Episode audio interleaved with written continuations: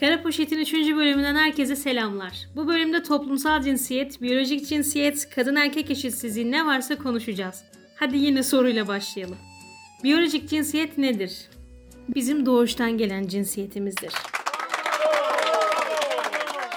Yani cinsel organlarımız doğrultusunda biyolojik olarak bizlere verilen cinsiyet. Bu engin ve kudretli bilgiyi verdikten sonra şimdi toplumsal cinsiyet nedir diye soracağım. Evet sözlüdesiniz. Bunları Bilal'e anlatır gibi anlatıyoruz ki kapımız bir gece ansızın çalınsın. FBI open up! Toplumsal cinsiyet, toplumun biyolojik cinsiyetimizi baz alarak bizlere yüklediği roller setidir. Kızlar futbol oynamaz, oğlanlar oyuncak bebekle oynamaz, oğlan mavi giyer, kız pembe giyer gibi klişe, aptalca şeyler toplumsal cinsiyetin biyolojik cinsiyetlere kazandırdığı şeylerdir. Örnek olarak bunları gösterebiliriz. Ne varmış yani bir kız çocuğu futbol oynasa ya da bir oğlan çocuğu oyuncak bebeklerle oynayıp evcilik oynasa? Dünya başımıza mı yıkılır? Evet dünya başımıza yıkılır. Sonra kızımız oğlan çocukları gibi dışarıda futbol oynarsa el alem ne der? Kız dediğin evcilik oynar, naif olur, pembiş pembiş giyinir, uslu olur. Oğlan çocukları da hareketli olur, futbol oynar, oyuncak araba oynar, mavi giyer, siyah giyer. Bu örneklere devam ettikçe hem sinirlerim katlanıyor hem de etrafımda böyle düşünen insanların olduğunu gördüğüm için daha da bu sinir katsayımı artmaya devam ediyor. Yani o kadar küçük beyinlere sahibiz ki cinsiyetlere göre renklerin ayrıldığını düşünüyoruz. O kadar aptalız ki aslında oyuncaklara bile cinsiyet anlamları yüklüyoruz. Bunların sebebi ne? İşte tam da az önce konuştuğumuz toplumsal cinsiyet. Toplum doğar doğmaz hatta daha anne karnındayken bizlere davranış kalıplarını hediye ediyor. Kendi ailelerimiz de bunlara uyuyor ve bunda hiçbir sakınca görmüyor. Doğar doğmaz eğer bir kız çocuğu dünyaya geldiyse ona hemen pembiş taçlar takıp prensesim benim demeye başlıyoruz. Daha sonra onu büyütürken ona naif olmayı, narin olmayı, sessiz olmayı, uslu olmayı öğretiyoruz. Oğlan çocuğuna da hareketli olmayı, sert olmayı, koruyucu olmayı, aslan parçası olmayı öğretiyoruz. Etrafınızdaki çocuklu ailelere dikkat edin. Özellikle küçük çocuğu olanlara. Aman benim oğlum, aslan parçam. Göster hadi pipini amcalara. Sana hangi kızı alayım? Beğendin mi ablaları? Benim şöyle yakışıklı oğlum, benim böyle yakışıklı oğlum. Kız çocuklarına bakın. Benim prensesim, çok usludur o. Yaramazlık yapmaz benim kızım. Yok otururken bacaklarını kapat, yok eteğini güzelce ört. Yok öyle oturma, bu kadar çok konuşma. Bu şekilde diye diye daha o yaşlarından itibaren toplumun kalıplarıyla yoğrulmaya başlıyorlar işte. Böyle böyle alıştırılıyoruz hem de kendi anne ve babalarımızın öncülüğünde. Çocuklarınızın top oynaması, arabayla oynaması, oyuncak bebeklerle oynaması, evcilik oynaması cinsiyetlerinden bağımsız şeylerdir. Çünkü yalnızca çocuktur onlar ve oyun oynamak isterler. Bizse onların bu isteğini sınırlandırıp cinsiyetlerine göre ayrıştırıyoruz. Ya da istediği rengi giymesinden ziyade toplumun cinsiyetlere göre seçtiği renkleri giydiriyoruz onlara. Sonra o çocuklar büyüyorlar, birer yetişkin oluyorlar, belki evleniyorlar, ebeveyn oluyorlar ve kendi ailelerinden gördükleri şekilde o basma kalıp cinsiyet rollerini yaşatmaya devam ediyorlar. Bu böyle sürüp gidiyor ve böylece kadın erkek eşitsizliğinin de devamını sağlıyor. Mesela kadınlar kötü araba sürer diyoruz. Erkekler yemek yapamaz diyoruz. Bir erkekle bir kadın evleniyor ve eş olmuyorlar birbirlerine. Kadın ömrü boyunca sırtında bir asalak taşımaya başlıyor. Yemek yapıyor, bulaşık yıkıyor, çay demliyor, çamaşır yıkıyor, ütü yapıyor, çocuk bakıyor. Şunu karıştırmamak gerekiyor. Erkekler yemek yapamaz diye bir şey yok. Erkekler yemek yapmayı kadın işi gibi görüyorlar. Bunu da kendilerine layık görmüyorlar çünkü küçüklükten beri onlara dışarıda oynamayı, arabalarla oynamayı, erkekçe oynamayı öğrettiler. Dışarıda bir işte çalışıyorlar, bir maaş alıyorlar, kendilerini dünyayı sırtında taşıyorlarmış gibi görüyorlar. Çünkü neticede yetişkin olan o erkek dünün aslan parçasıydı. Böyle olunca da uslu, korumaya muhtaç o dünkü küçük kız çocuğu günümüzün kadını veriyor. Biz bu kalıplara karşı çıktığımız anda özgürlük düşkünü, yolunu şaşırmış, aile grubunu bozan bir kişilik veriyoruz. Belli bir yaşa geliyoruz. Bunu artık üzülerek 18 diyorum. Aileden hemen artık senin de yuva kurma vaktin geldi. Var mı birileri? Evlilik ne zaman kız? Duymaya başlıyoruz. Çünkü sistem böyle ve sizin çevrenizdekiler de bu sistem içinde büyütüldüler. Sistem kendisini toplum içinde yeniden, yeniden ve yeniden üretmeye devam ediyor. Bunun dışına çıkarsanız da sizi toplumdan dışlamaya ya da size farklı gözle bakmaya başlıyorlar. Bir birey evlenmek istemiyor olabilir, kariyer yapmak istiyor olabilir, ebeveyn olmak istemiyor olabilir.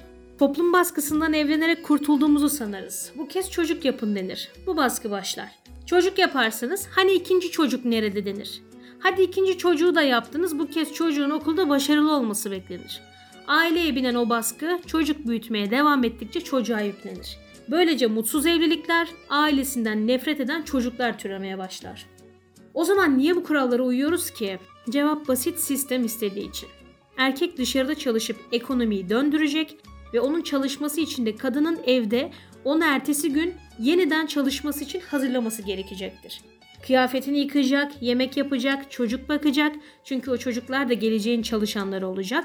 Yani kalıplara ne kadar uyarsak o kadar çok sistemin arzuladığı aileyi yaratmış oluyoruz. Bu durumda kadın ikincil cinsiyet konumuna getiriliyor. Yalnız başına bir birey olarak değil de önce baba otoritesinde saklanıyor, sonra koca otoritesine emanet ediliyor. Emanet diyoruz çünkü kadınların cinsel organları her zaman korunması gereken bir şeymiş gibi algılanıyor. Yani namus kelimesi yalnızca kadınlara özgüymüş gibi. Kadın tek başına kendisini koruyamayacağı için ya babasına, ya abisine, ya erkek kardeşine ya da kocasına emanet ediliyor. Tabi burada parantez açalım. Bunu kabullenen birçok da kadın var. Kendi haklarına tecavüz edildiğinin farkında bile değiller çünkü. Böyle yaşamak onlar için normal olanmış gibi geliyor. Devam edelim.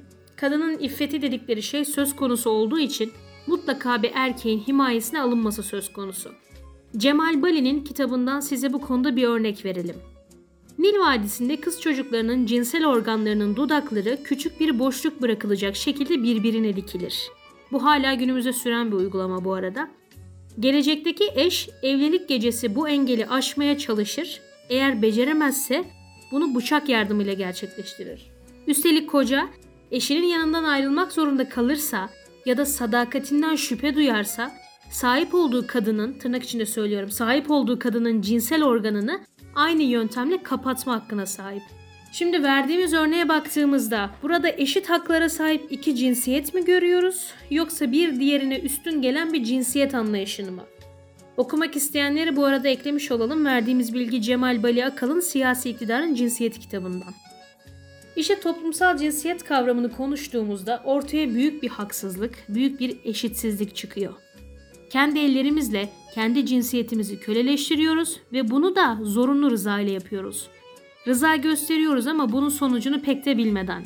Bizim toplumumuzda cici mayı diye bir kavram var mesela. Niye var peki? Erkekler kadınlarla evlenmeden hemen öncesinde kadınlara çok daha özenli davranmaya dikkat ederler. Kadın kendisini daha da değerli hisseder. Aslında bu da kadının rıza göstermesi için önemli bir etken. Evlendikten sonra bu süreç yine ilk zaman olduğu gibi işler mi? Hayır. Kadın eşinin kölesi olmaya başlar.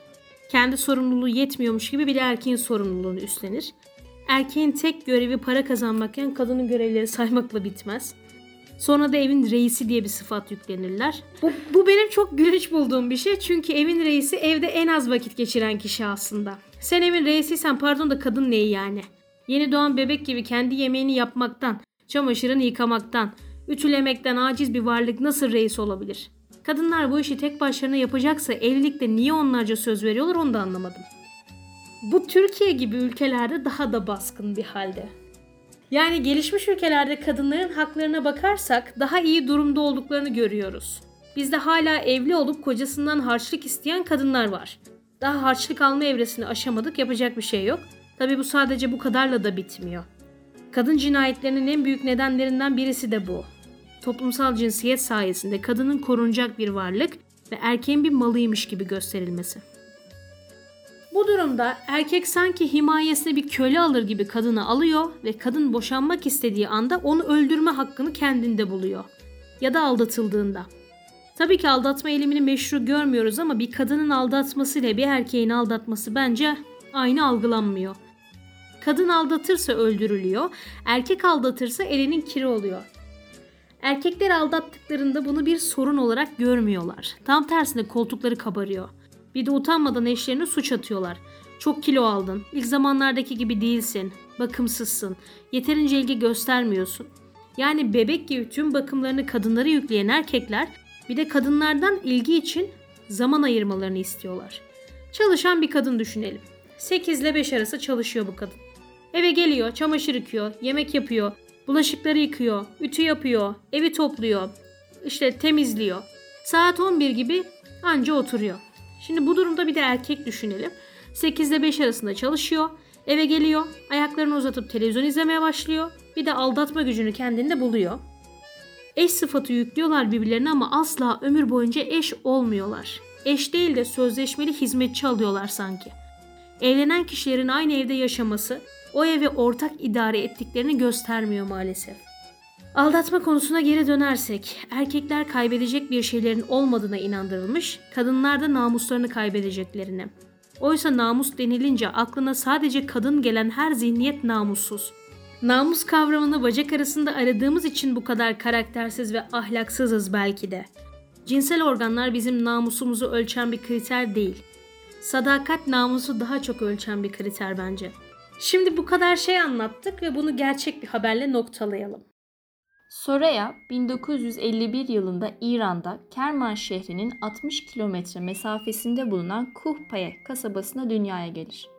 13 yaşındayken birkaç inek, küçük bir arsa ve birkaç halı karşılığında 20 yaşındaki Ali ile evlendirilir. Soraya toplam 9 çocuk doğurur ve bunlardan sadece 4 tanesi sağ kalır. İran'da 1979 yılında İslam devrimiyle her şey değişir. Ali Soraya'yı boşamak ister ve onu sağda solda kötüler. 14 yaşındaki bir kızdan etkilenen Ali, Soraya'yı boşamak için her şeyi göze almıştır. Ali'nin şeytani planları Soraya'nın çocukluk arkadaşı Firuze öldüğünde devreye girer. Eşi öldükten sonra Haşim çocuklarıyla yalnız kaldığı için Soraya onlara ev işlerinde yardım etmeye başlar. Ali ailesine nafaka ödememek ve Soraya'dan kurtulmak için karısının onu Haşim'le aldattığını ileriye sürer ve kısa süre içerisinde bunu küçük kasabada yayar. Ali ise Haşim'i tehdit ederek yalan söylemesini ister çünkü hükmün gerçekleşmesi için dört erkek şahide ihtiyacı vardır. Bunlar bulunur ve Soraya'nın babası Morteza Ramazani de toplum baskısına boyun eğerek rejim cezasını onaylar. Halk Soraya'nın üzerine yürüyerek onu meydana çıkartır ve olanlar olur. Tarih 15 Ağustos 1986. Soraya babasının, kocasının, çocuklarının ve yıllardır yan yana yaşadığı komşularının elinden vahşice taşlandığında henüz 35 yaşındadır. Ona cenaze töreni bile fazla görülür. Bir nehir kenarına bırakılan kadın köpekler tarafından parçalanır.